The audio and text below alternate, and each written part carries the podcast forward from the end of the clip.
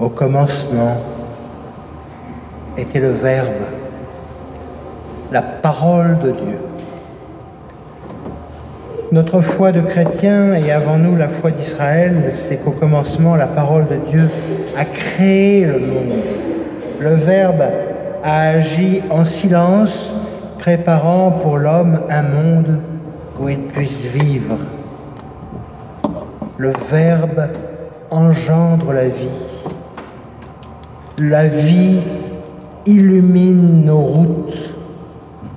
La parole ne fait pas de bruit. Nous croyons souvent qu'elle n'existe pas parce qu'elle ne fait pas de bruit. Mais les arbres ne font pas de bruit quand ils poussent. Après avoir parlé par les prophètes de façon concrète, intelligible, voilà qu'il adresse une parole définitive. Dieu, le Verbe de Dieu, se fait enfant. En latin, infans, qui veut dire étymologiquement celui qui ne parle pas. Le bébé de la crèche, le Verbe de Dieu fait chair, commence par ne pas parler. Bien sûr, il va falloir du temps pour qu'il apprenne à parler comme tous les enfants. Cependant, déjà par sa naissance, il nous parle. C'est un enfant pauvre, vulnérable, fragile, doux.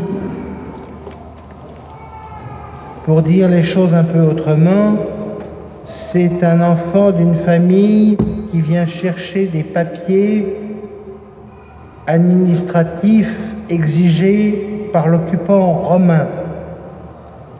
Il n'a pas de place pour ces pauvres dans la maison du village, dans les maisons du village.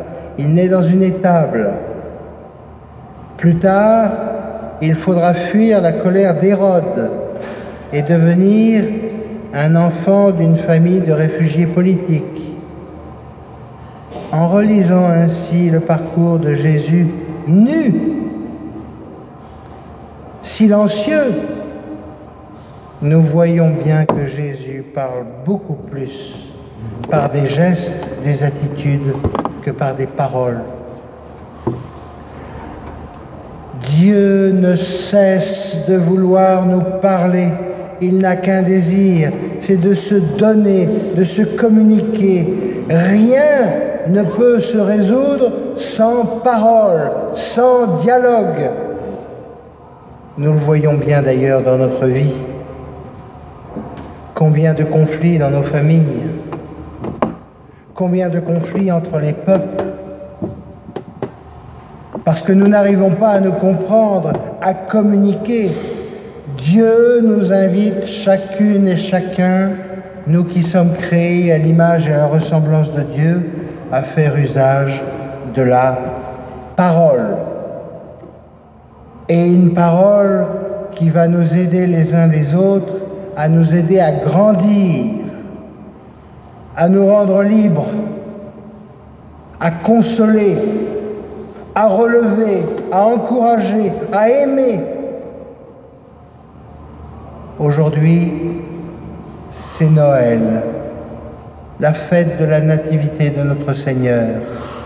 Le Verbe s'est fait chair. Alors, écoutons ce Dieu qui veut nous parler. Premièrement,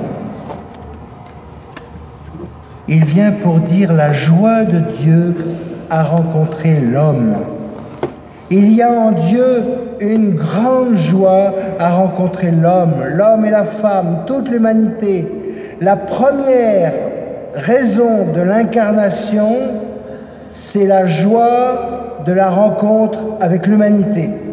Prenons conscience dans notre prière de ce cadeau que Dieu nous donne. Il vient nous parler et c'est sa joie. La seconde raison de sa venue, c'est justement de répondre à notre refus. d'être avec lui, de vivre avec lui, d'écouter, de l'écouter. Il y a en l'homme un consentement aux ténèbres, à refuser à notre vocation d'être un homme à l'image et à la ressemblance de Dieu. Le Verbe s'est fait chair pour rejoindre l'homme sur le chemin de ses ténèbres, là où l'homme se tourne le dos à la vie, à l'amour, à l'humanité. En nous mettant à genoux devant la crèche, prenons conscience de nos duretés de cœur et laissons le Seigneur nous toucher par sa tendresse. Comme un berger qui s'en va à la recherche de la brebis qui s'égare, le Christ s'est fait chair pour nous tirer du désespoir lié aux souffrances du fait de la finitude humaine, mais aussi du, de l'enfermement de l'homme en soi, de l'homme comme fermé de l'intérieur. Voilà l'amour de Dieu. Voilà l'ami de la vie, créateur et rédempteur. Le Verbe, c'est Dieu lui-même qui s'aventure à la rencontre de toute l'humanité dans ce qu'il y a de plus joyeux et de plus douloureux. Vous savez, Dieu ne parle pas avec la tête. Nous sommes souvent très intelligents avec la tête, mais nous manquons d'intelligence parce que l'intelligence, elle est dans les entrailles, elle est dans le cœur. Laissons le Seigneur nous parler avec nos entrailles. Nous le savons tous, quand nous sommes heureux ou angoissés, nos entrailles parlent. Eh bien, laissons les entrailles du Seigneur nous parler. Il t'aime, il te désire, il veut te pardonner.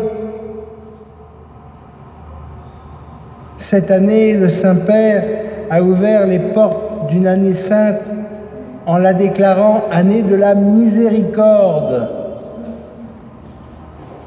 C'est le cœur de Dieu qui est touché par la misère de l'homme. Alors laissons-nous toucher aux entrailles par le fruit des entrailles de la Vierge Marie, l'enfant.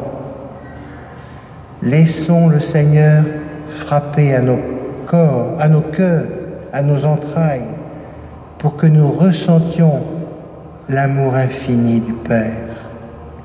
Puisse ce Noël être une porte ouverte dans nos cœurs pour nous laisser habiter par la douceur de notre Sauveur.